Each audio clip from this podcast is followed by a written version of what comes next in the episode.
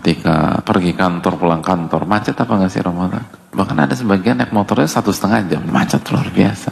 Nah apa yang dilakukan sebagian pihak? Satu bulan Ramadan beliau liburkan motornya atau mobilnya naik taksi. Orang kaya Ustaz? Enggak. Pas-pasan juga. Kenapa naik taksi? Biar dia dapat window antara kantor dan rumahnya. Dia baca Quran dia di taksi. Tapi taksi sebulan juga tekor. Sholat juga nggak khusyuk Pak Ustaz. Pikiran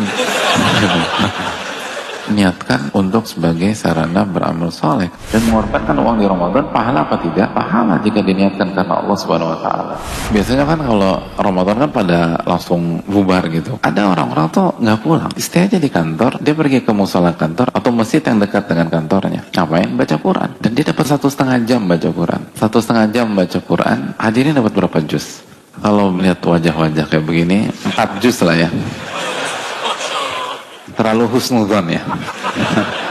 Jadi sebenarnya berapa? Satu setengah jam. 6 juz lumayan kan dapat 6 juz tuh. Adzan maghrib buka di kantor habis itu nunggu sholat isya 30 menit baca lagi. Sholat isya habis isya teraweh sebagian mereka nggak langsung pulang. Dapat satu jam lagi baca. Dapat 3 juz berarti 10 juz Masya Allah.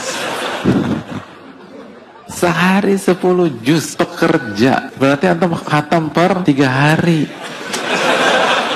Coba deh. Banyak hal yang bisa dimainkan asal jujur sama Allah Subhanahu wa taala dan cari trik antum masing-masing.